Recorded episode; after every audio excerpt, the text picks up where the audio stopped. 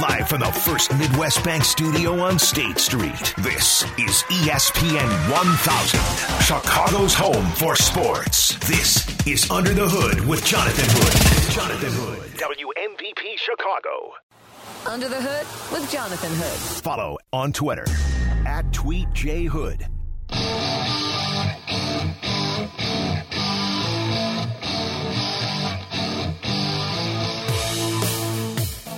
Under the Hood with Jonathan Hood on ESPN 1000 and the brand new ESPN Chicago app. So glad that you're with us.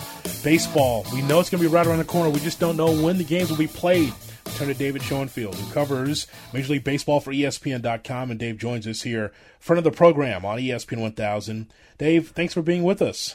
Hey, thanks for the invite. I'm sure, like you guys, we're itching to get sports back on the calendar, but man, I don't know when it's going to be, but uh, can't be soon enough. That's for sure. As someone that is a avid baseball fan, how how much are you itching for it? Because uh, with the with COVID nineteen and the postponements, everything okay at your home? Yeah, we're all good here in Connecticut. Um, taking the dogs out on a lot of walks, so, so they're enjoying that. My wife is home. I'm usually here, so it's not a big change for me. But uh, yeah, I don't know. I'm watching all these old games on ESPN and MLB Network, so you know that's kind of enjoyable. Looking back at at uh, what happened 20 years ago, 10 years ago, 30 years ago. But uh, I guess the real thing 2020 baseball would be a little more exciting. I, I totally understand. Um, boy, those those Royals back in the day were pretty good. I watched that on the MLB Network uh, in the '80s. Boy, you know that those are some special teams back then, and and it shows you. By the way, couldn't baseball use a George Brett in 2020? The dynamic. Sure. I mean, in that market, but yet that that particular personality, gritty, hard nosed, big spots against the Yankees. I saw a yearbook of the Yan- of the um, of the Royals from the early '80s. Boy, what a great player he was. George, I had a poster of him in my bedroom as a kid, and I was a Mariners fan, as you know, mm-hmm. not a Royals fan. But George Brett, that guy had so many big moments in his career um, in the playoffs, especially. Plus, we have the Pine Tar game that everyone remembers. But that guy, his clutch you know, he had a three homer game one year in the playoffs. He had a mammoth home run off Gossage in the playoffs in 1980 that sent the Royals to the World Series. 1985, he had one game against the Blue Jays in the ALCS where I think he went four for four or four for five. He had a big World Series that year when they finally won. He won three batting titles in three different decades. Yeah, what you know, hit 390 of course in 1980. Yeah, what a player from our youth. What a what a terrific player. Um, I'll ask you this, Dave. What's your gut feeling on baseball when it does return? Starting off playing in empty stadiums, is that something that Manfred will consider, or is he waiting for this pandemic to go over the curve and then we get fans back? Well, look, you know they they're reviewing every possible scenario. You know, from you know the worst case, of course, would be no season at all let's hope and pray that doesn't happen. But yeah, I, I think you know we've heard enough comments from the league and even the players to suggest, yeah, they would consider you know doing that to start things off. You know, one thing you, you're hearing the players say is. We want to get as many games in as possible. No, playing in empty stadiums obviously not ideal. But you know, from the financial end, you at least get some of that TV money starting to kick in. So let's not let's understand the real world here. It's still a business, but you know what will take to get to playing in empty stadiums. You know, I don't know. We're too too far away, I think, to even to speculate on on that happening. Could you foresee a mini uh, spring training before the season starts, whatever it is, July? June, July, whatever. I was just wondering, do you think that there still needs to be a primer for some of the players to get themselves ready? Yeah, I think so. That's kind of the, really the great unknown. Certainly, everybody probably agrees you need to have some time to get the pitchers to get ready. You know, they were what were we about three quarters or two thirds of the way through spring training, but now there's this dead time. Certainly, they're going to be trying to throw a little bit on the side, but that's not easy when you're stuck in your house. You might not have a catcher to throw to unless you can get to a facility. Um, so yeah, you know, I know I saw the Blue Jays president last week say they would need a month. I think they would not go a month. That's that's a lot of time, you know, assuming you know the doors are open for baseball to resume as normal. But two or three weeks, you might need that. I think you could expand the rosters at the start of the season. Maybe you have a 30-man roster with more pitchers to you know kind of protect the pitchers those first you know two or three weeks when play does resume. David Schoenfield from ESPN with us as we talk baseball with Jonathan Hood on Under the Hood on ESPN 1000 and the brand new ESPN Chicago app. Dave, I, I talked about this over the weekend. I'm a little concerned about the future of Major League Baseball's draft.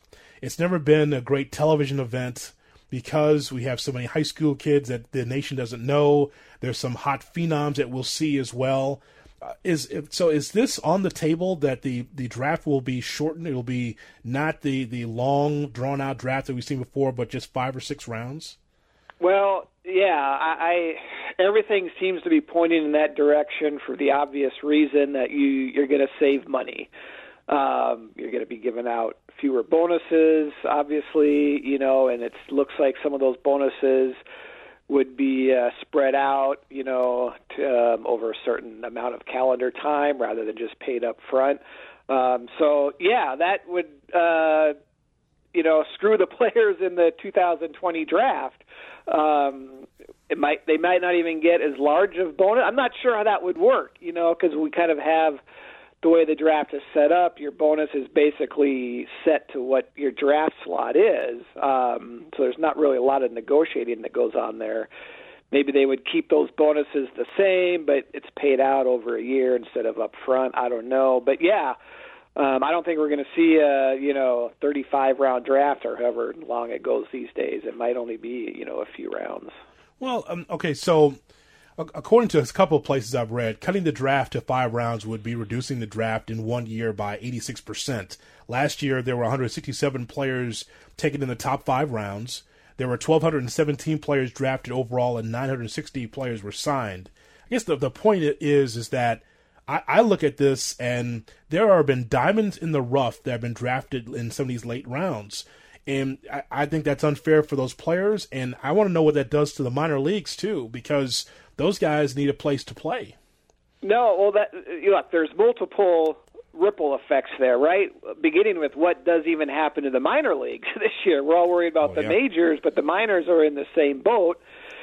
You know, I know I read a quote from one executive the other day that they felt it was important to get that new influx of players. You can't go a year without having any new players because then you end up with kind of roadblocks on teams next year if you have you know sort of two years worth of prospects entering the system all at once so I do think they want some new players entering. Yeah, if you don't have enough players to fill out a rookie league team, I don't know. It could be a break for some guys who might otherwise, you know, be cut loose.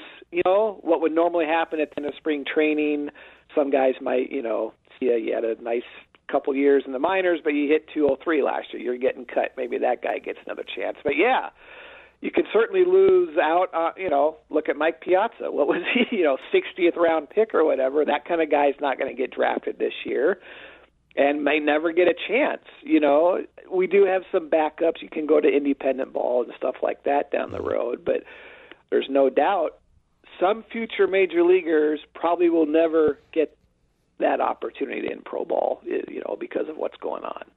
This to to me, you always look at money with this, Dave. So I'm thinking, are, is baseball trying to make this more of a television event like like the NBA and the NFL, where they shorten the rounds, there'd be more interest? Because again, eh, I might be in the weeds on some of these guys and know who they are, and you may, but I don't know if the nation does.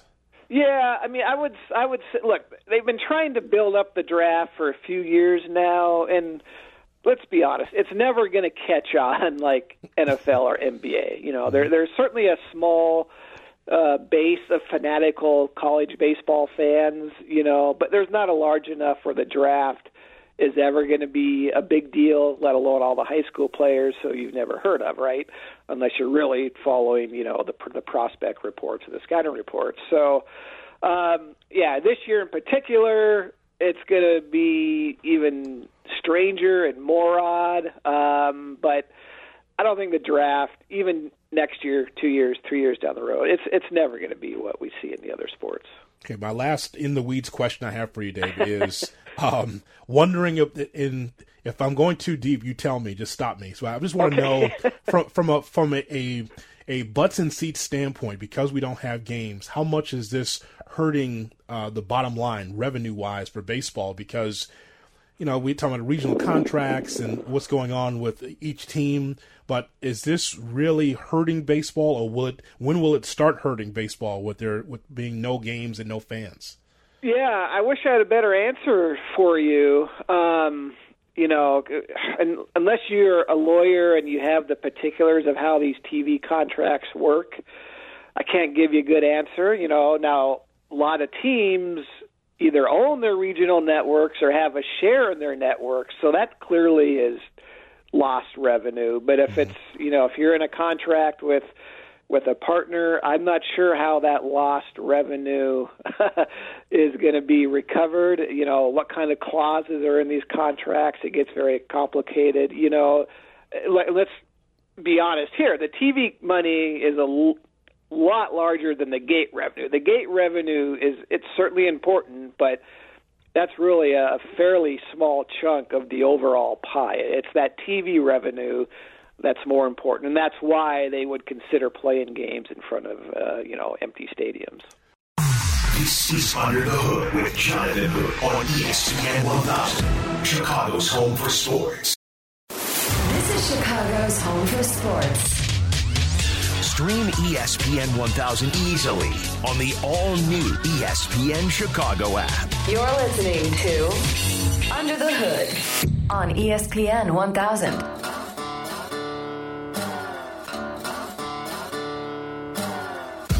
David Schoenfield from ESPN with us as we talk baseball with Jonathan Hood on Under the Hood on ESPN 1000 and the brand new ESPN Chicago app. The uh, the Cubs have luck, lucked out on this, by the way. They still don't have a deal with Xfinity Comcast, so there's there's no games, and not a lot of people can see it right now. Uh, yeah, no, and you know, look, it, it, even think of the logistical issues of shooting in front of empty stadiums. Well, you got to screen all the cameramen, right? There's still ball boys and umpires and trainers and broadcasters that are going to have some kind of contact with the players.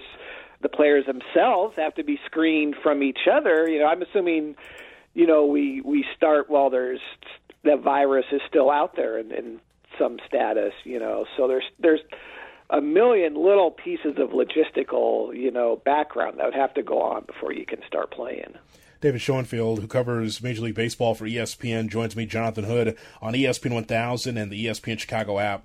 This is not anything that I was uh, predicting, but when you saw the violent wind up and pitch from Chris Sale, I mean, you, you kind of knew, didn't you, Dave? I mean, you weren't rooting for it, but for him to go on Tommy John, that just the awkward way that Sale would deliver his pitches. It wasn't like the normal windup. It was always violent. It was always an odd angle. And now he's got Tommy John. I can't say I'm overly surprised. It's just disappointing, I guess, if you're a Red Sox fan. No, no, it's too bad. You know, we've had what three superstar pitchers go down this spring with Sale and Syndergaard, and uh, somebody else went down too with Tommy John surgery. I'm blanking, but yeah, you know, it really ever since he came up with the White Sox, people have predicted Tommy John surgery is going to happen. And part, it, I think it looks a little more violent because he's so thin. You know, kind of makes it look like a more aggressive, out of control delivery, I would say, than it was. But really, going back to the end of 2018 when they won the World Series, and he kind of missed the last couple months of that season. You know, he did come back last year and made 25 starts, I think, before he kind of finally sat on the shelf. But yeah, no no surprise uh, that it was going to happen. Um, unfortunately, we've asked the question uh, already here as we wait for the season to start about the difference in the Cubs and the White Sox and which team could win the division first. And and actually, you know, Dave, I, I gave a little bit of an edge to the Cubs in that I'm wondering is there a Boone like um, uh, type of influence that David Ross can bring to this Cubs team. Like maybe he's the guy to give the Cubs a kick in the pants that they need. They've been, they've underachieved for about two years here, and and Ross, even though inexperienced, a different guy than he was at ESPN, different guy as a player.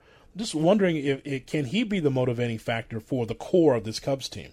Yeah, I, I think there's two things there. You know, it, it's pretty clear that that relationship between the players and Maddon, let's just say, wasn't as productive as it had once been. And that's not blaming Maddon. It's not blaming the players. Sometimes things just run their course. You know, there's no doubt Ross, even though he played with you know a lot of these guys, is going to come in and you know kick their rear ends a little more than Joe Maddon was willing to do. Um, so I think, yeah, that'll help. And I pointed this out, you know, Jonathan, is people look at what happened last year. Their core was actually pretty good. Schwarber and Rizzo and Bryant and those guys, they were fine. They weren't all great. A couple Schwarber had his best year. Bryant didn't, you know. But it's really the bench players and some of the secondary players and some of the relievers that were really bad. So I think the key to the Cubs this year, whenever the season gets started, is sort of how those second tier players do, you know, and that's I I think they'll be better, and that's why I think they they can win that division for sure.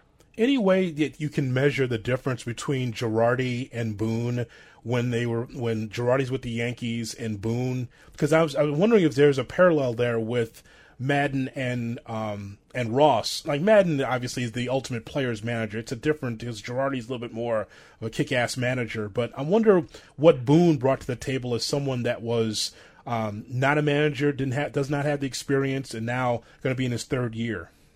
Yeah, you know. That's a that's a good question. Girardi, I think, was probably viewed as a little harder line early on in his career. I think towards the end of his Yankee days, I'd kind of heard he'd kind of I don't want to say tuned out, although that was the word that one Yankee beat reporter told me a couple years ago. Um, and he also knew his contract was up and that the Yankee, you know, Brian Cashman, the GM, was kind of down on him. So I think that last year in New York, even though they did make the playoffs under Girardi, they'd kind of, you know, he kind of knew he was out the door. Boone, for sure, players manager a little younger, um, you know, connects really well with the young guys. I remember being in spring training the first year he was hired, and he's talking to everybody, you know, the rookies, the veterans, the minor leaguers. You know, he's got a lot of enthusiasm.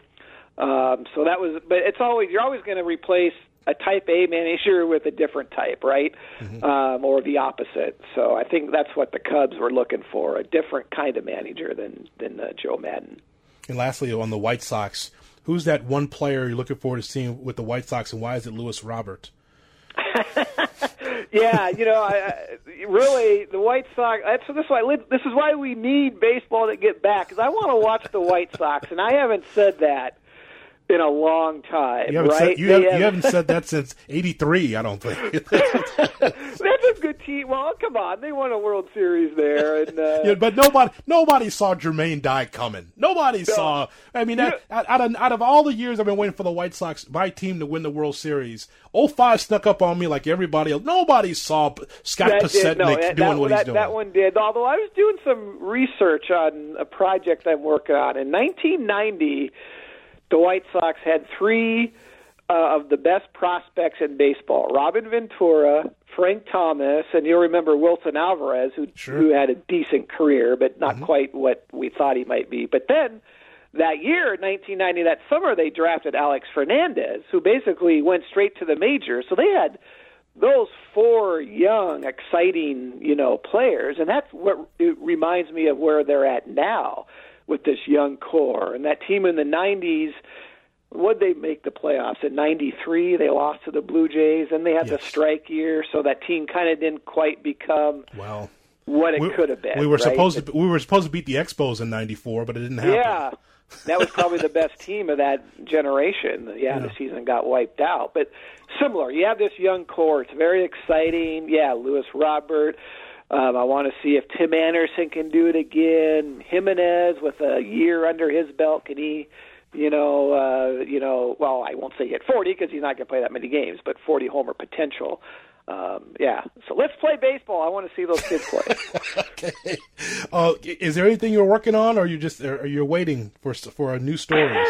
Are you no, waiting? we're finding ways to to stay busy here. Uh, yeah. So what I was actually working on for I think next week is. Uh, uh, the most hyped prospect in each team's uh, franchise history.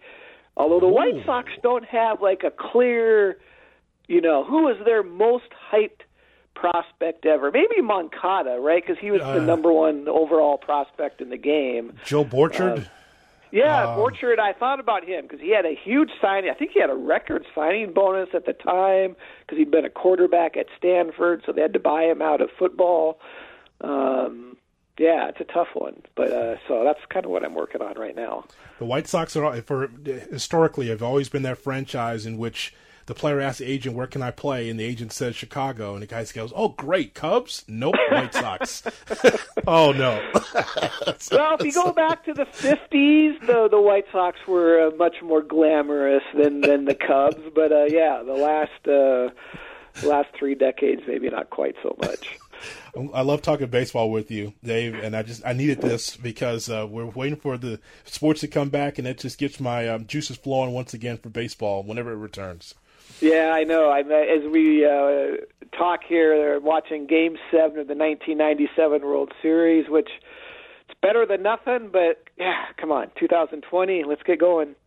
As always, I appreciate it, my friend. Thank you so much. All right, you bet. David Schoenfield from ESPN uh, talking baseball right here on ESPN 1000 and Under the Hood. This is Under the Hood with Jonathan Hood. Hi, everybody. On ESPN 1000, Chicago's home for sports. Wrestling fans, are you ready? This is Tuesday. You people bought a ticket to see me, so shut up. Wrestling Tuesday with Jonathan Hood. First of all, Dusty Rhodes, I think what you are is a big, ugly, low-class redneck goose. That's what I think you are. Yeah, I put it. I know I put it. but I'm most of all the baddest man around in the world today. Follow the show at Wrestling TWT on Twitter and Instagram. But remember, my fireflies, as always, I'll light the way, and all you have to do is let me in. Tuesday, Wrestling Tuesday. The bottom line is, in all my magnificence, you're gonna be mine all night long. Woo! Here's Jonathan Hood. Welcome in to Tuesday Wrestling Tuesday. Jonathan Hood on ESPN 1000 and uh, the ESPN Chicago app. I ask you to go to YouTube, youtube.com, look for Tuesday Wrestling Tuesday. You can subscribe to our YouTube page, and of course, follow us on Twitter and Instagram at Wrestling TWT against Wrestling TWT every Tuesday. We give you the best in uh, sports entertainment slash pro wrestling conversation right here on ESPN 1000. Of course, this is WrestleMania weekend, but does it feel like WrestleMania weekend? Here's the story. So, WrestleMania 36, that's supposed to emanate from Raymond James Stadium in Tampa, is not happening, obviously, because of COVID 19. All the sports entertainment has been shut down uh, across the country, around the world, because of COVID 19. But Vince McMahon was like one of the last ones to finally come to grips with the fact that his big event cannot be in this 70, 80,000 seat stadium. And so there was questions on whether or not they would have their show at the Performance Center, which is their training facility in Orlando, Florida. Well, of course, in Florida, even though you do still see some people on the beaches uh, in Florida from time to time, I saw that as of this weekend, uh, this past weekend, uh, they can't have their show at the Performance Center. They can't have it at the Full Sail Gym, uh, the university that they uh, play in for NXT on Wednesday. So they had to come up with something totally different for WrestleMania 36. And I don't know what this is going to look like this weekend, but here's what we do know. WrestleMania 36 will not be at Raymond James Stadium. It'll still be hosted by Rob Gronkowski from the New England Patriots for a long time. And it's going to be a two night event. And this has been something that's been suggested for a while now that WrestleMania, because it's so long, that it should be a two night event, very similar to New Japan Pro Wrestling and what what they do in Tokyo the Tokyo Dome. Instead of having one long day of wrestling starting at what two or three o'clock in the afternoon, lasting until twelve midnight, break it up into two nights, and this is exactly what they're doing. The only thing is, is that I don't know where any of this is emanating from. I don't know how where these matches are going to be, but they're going to take place somehow, some way. And I don't know what the main event is. I do know what the card is, though, and I think it's very interesting. even though it will not uh, take place in an arena filled with fans or a stadium filled with fans, we do know that WrestleMania 36 will take place. And at the top of the card, Brock Lesnar, the WWE champion, will take on Drew McIntyre. I think the build for this has been pretty good um, because Brock Lesnar, of course, is the apple of Vince McMahon's eye. He's been with the company for such a long time and very polarizing because you don't see him all the time on WWE programming. They keep him special, like Andre the Giant, where you didn't see Andre every single week on WWE programming unless there was some big program. Point is, though, that Brock Lesnar is going to take on Drew McIntyre. And Drew is a wrestler that's been around for a long time, uh, that is getting really his second opportunity to make it to the top of the ranks in the WWE. Well, he definitely will as he takes on Brock Lesnar. Clearly, the company feels good about Drew McIntyre and the success that he's had the second time around the WWE. And so there he is. Brock, Brock Lesnar against Drew McIntyre for the WWE Championship. Roman Reigns, another story here. Roman Reigns, who uh, had cancer, stepped away from wrestling for a while, has returned, but will not be part of the Universal Championship matchup against Goldberg. Goldberg right now is Universal Champion, and you just kind of knew that if Roman Reigns is going to pull out, they're going to find someone different. There's a number of wrestlers on this card that will not be part of it because of COVID 19, the fear of COVID 19, or because what Roman Reigns is going through. It's such a, a head scratcher for me that the WWE really didn't go into why Roman Reigns was not available initially, but it's pretty clear that he's concerned about his health, uh, his autoimmune system. He wants to make sure that he's good, and so he's not going to be part of WrestleMania this year as he's supposed to take on Goldberg. It'll be someone, but it's not um, Roman Reigns taking on Goldberg for the Universal Championship. I think the best build for WrestleMania 36 has been Edge against Randy Orton for, that's a last man standing match. Edge has been away for eight, nine years away from wrestling because of uh, neck injuries, uh, injuries he suffered in the ring. And to see Edge back here after eight or nine years to take on Randy Orton, the build has been tremendous from both of these guys. Um, while Edge's return at the Royal Rumble was truly shocking, his decision to beat Randy Orton to the punch and turning and eliminating him before the Viper could strike was a really good moment um, in the Royal Rumble. And now they're going to take on one another. Um, Edge's wife, Beth Phoenix, has been involved in this. So this feels like WrestleMania. This feels like the best thing on the card to me because of the back and forth. If you've been watching the storylines on YouTube or watching Monday Night Raw, it has uh, been an interesting build, uh, to say the least, between these two. Um, looking at John Cena against Bray Wyatt, The Fiend, in a Firefly Funhouse match. Okay, so once again, it, I don't know what we're going to see from this these two, but Cena against Bray Wyatt should be very interesting to see. I just think that WrestleMania will be interesting. We just don't know where these matches will be housed. We're glad that you're with us here for Tuesday Wrestling Tuesday. Jonathan Hood on ESPN 1000 and the brand new ESPN Chicago uh, app. We go now to Oh my God, Richard Deitsch from the Sports Media Podcast. Wherever you download your podcast, look for the Sports Media Podcast with Richard Deitsch, and he joins us right here on Tuesday Wrestling Tuesday. Huge wrestling fan. He joins us here on ESPN 1000. Richard Jonathan Hood, thanks so much for your time. You got it. Thanks for the invite. Absolutely. I want to find out first and foremost what's going on with you and your family in Toronto uh, because we saw a story about what is going on uh, in the city. What is the latest? Uh, what's going on where you are? Well, um, you know, sort of in general, the the the the two countries, the United States and Canada, are very different. One, first and foremost, size and population obviously makes a big difference. So the same issues that are happening in the United States are happening here. They're just sort of uh, writ smaller a little bit. In terms of the city of Toronto, you know, we've uh, we've had school closed now for three plus weeks.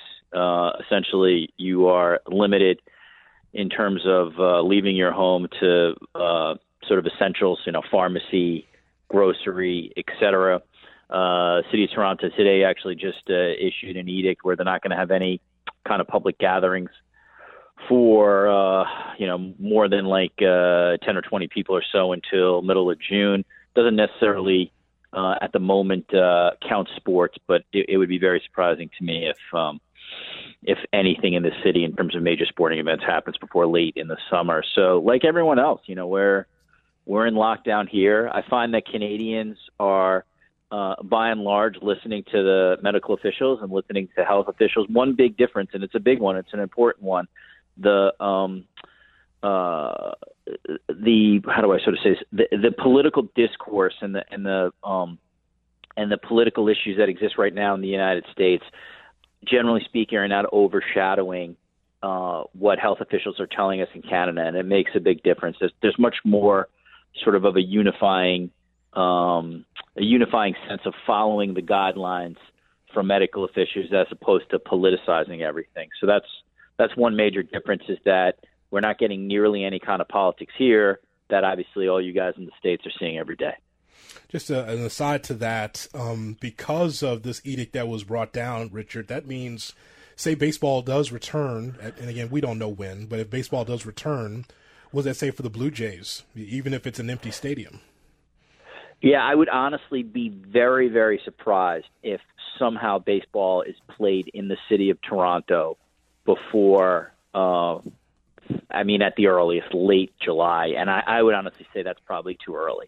I, I don't think you'll see games at the Rogers Center uh, anytime soon. The big question, obviously, for baseball is if they decide to do this, uh, you know, at a neutral site, like where could they do it? And to me, and I'm only talking specific to baseball now.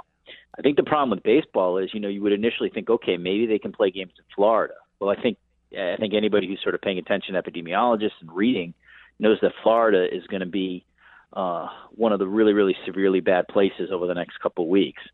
So maybe you go to Arizona in July or August. I don't know. You know, we'll we'll sort of have to see how that state does. But I, I honestly would be stunned if um, if we're seeing baseball uh, played in Toronto in, in June or July. And I would guess, just given the natures of the sport, I would expect basketball or hockey to return before baseball. Uh, it just it just strikes me that that those sports, because they're indoors, less roster size would be more realistic. But again, I, I think you know, and I know you guys are dealing with this in, in Chicago. I, I just think you should err on the side of whatever you think sports are coming back, I, I would add a couple of weeks or months from that. That's that's what I think will ultimately happen.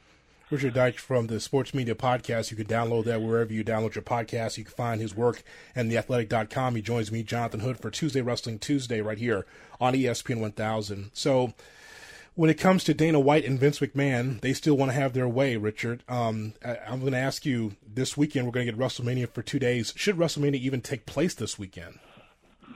I don't think it should, but I'm not gonna I'm not gonna be one of those people who are sort of going to the mountaintop and sort of screaming, uh, you know, how dare you to Vince McMahon, et cetera. You know, it's a private company, and ultimately he's going to be the decision maker. They are claiming the WWE that they're taking all sorts of safety precautions um, for the wrestlers.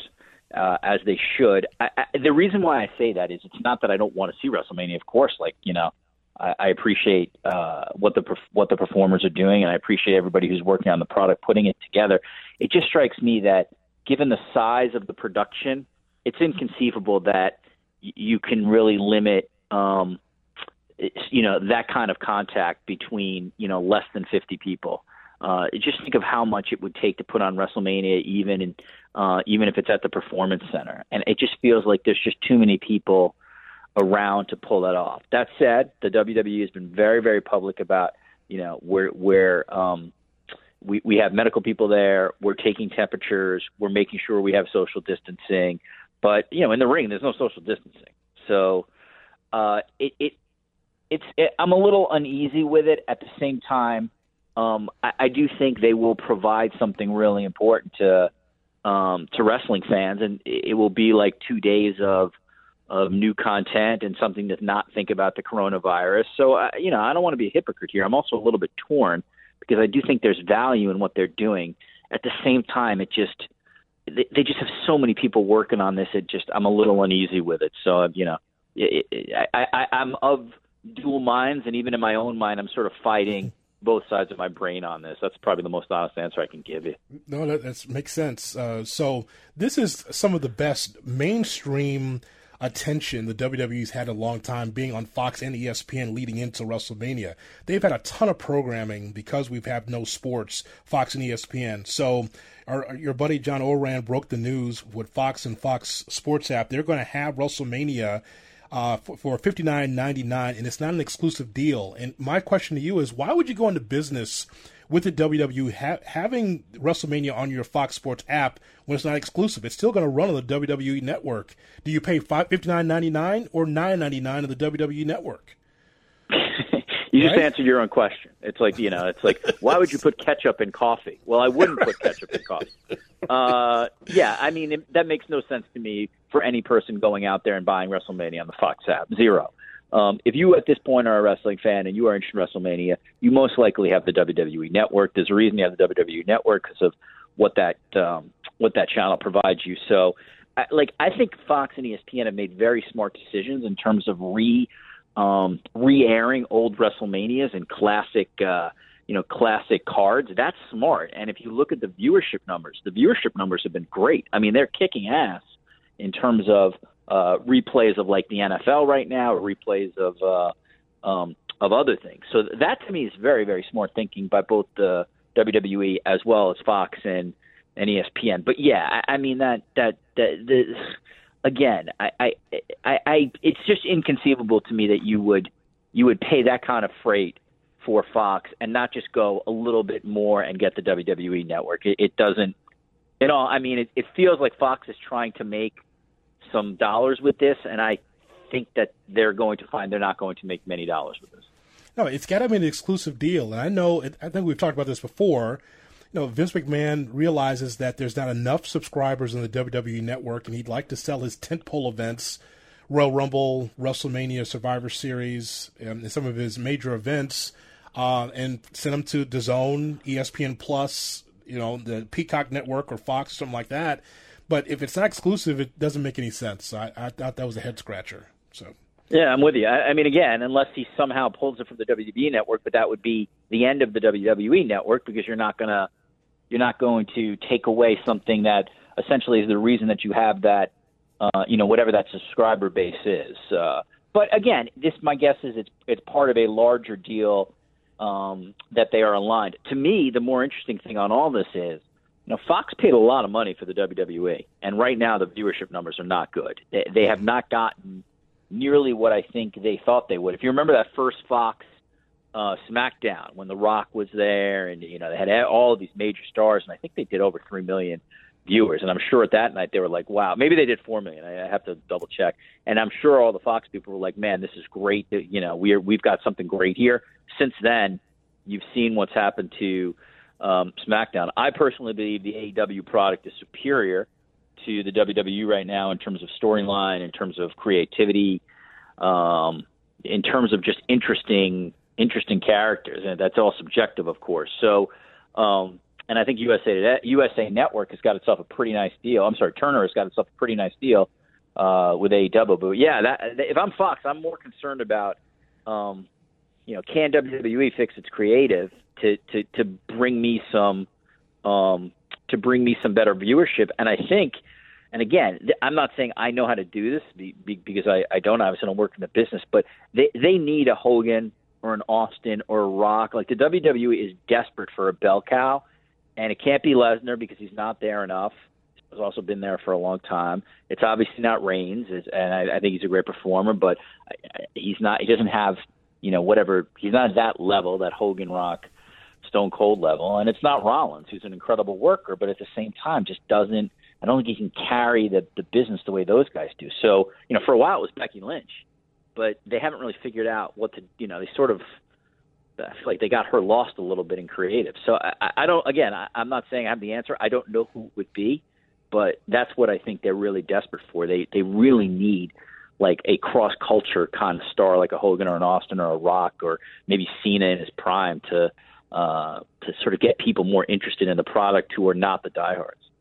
Richard Deitsch with us on Tuesday Wrestling Tuesday with Jonathan Hood on ESPN 1000. When I, I want to ask you about this card, um, I was saying earlier, Richard, that the the one match that seems and feels like WrestleMania, feels like something big, is Edge versus Randy Orton. The build for this has been tremendous. Is there a match in particular that you're looking forward to seeing the most out of these two nights of WrestleMania? Yeah, you know, to me, that's actually that's a very good take by you. I, I, that storyline's been phenomenal. That they they've incorporated the past and the present. I think Edge has been uh, he's really been great coming back. Um, far better than I think anybody could have expected. Orton is always good. He's just a very very good heel. Uh, kind of a genius. Always keeps himself in great shape. So I'm with you. I think um, you know I think that's I think that's really interesting. Um, you know, in terms of in terms of what else, I'm kind of interested to see what they do with Bray Wyatt over these two days.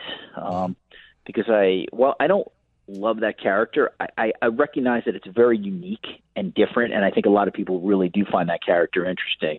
And so I'll be curious to see um, what happens with Wyatt. I, I'm a big fan of Becky, so I, I'm, I'm certainly going to be paying attention to that match and sort of seeing how they handle that. And then obviously, finally, they uh, you may even have the update on this. I don't know, but you know, because Reigns decided uh, smartly not to come because um, of just pre-existing conditions. Like, what are they going to do with that Goldberg match? Because like that's that's a mess right now. You know, one there's a very fair argument to be made by a lot of people saying why why is Goldberg in such a high profile position right now? I mean, obviously amazing career and was a mega mega star, but you know, it, it does. I'm not sure where it helps you in terms of like six months or a year from now. So I'll be very curious to see, you know, sort of how they ultimately how they ultimately figure out that storyline. I just again uh, my my my my issue at the moment with WWE, and and I, again I I'm totally Monday morning quarterbacking here is it just doesn't feel like they have like six months or nine months down the road in mind.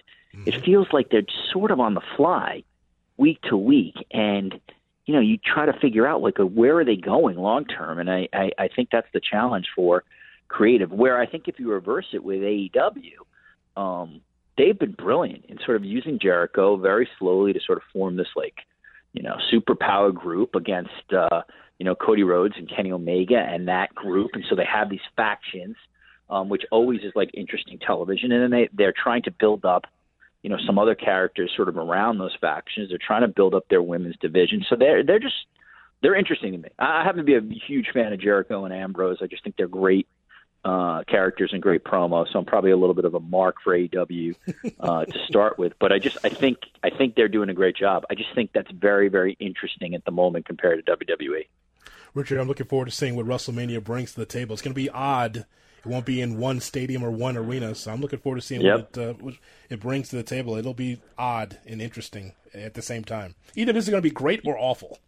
There is no in between. Uh, no, I think yeah, I was going to say I, I actually think it'll be interesting because I think it's it's incredibly it's it's very impressive like what those people are doing with no crowd. That's almost like live theater, and it's very very hard.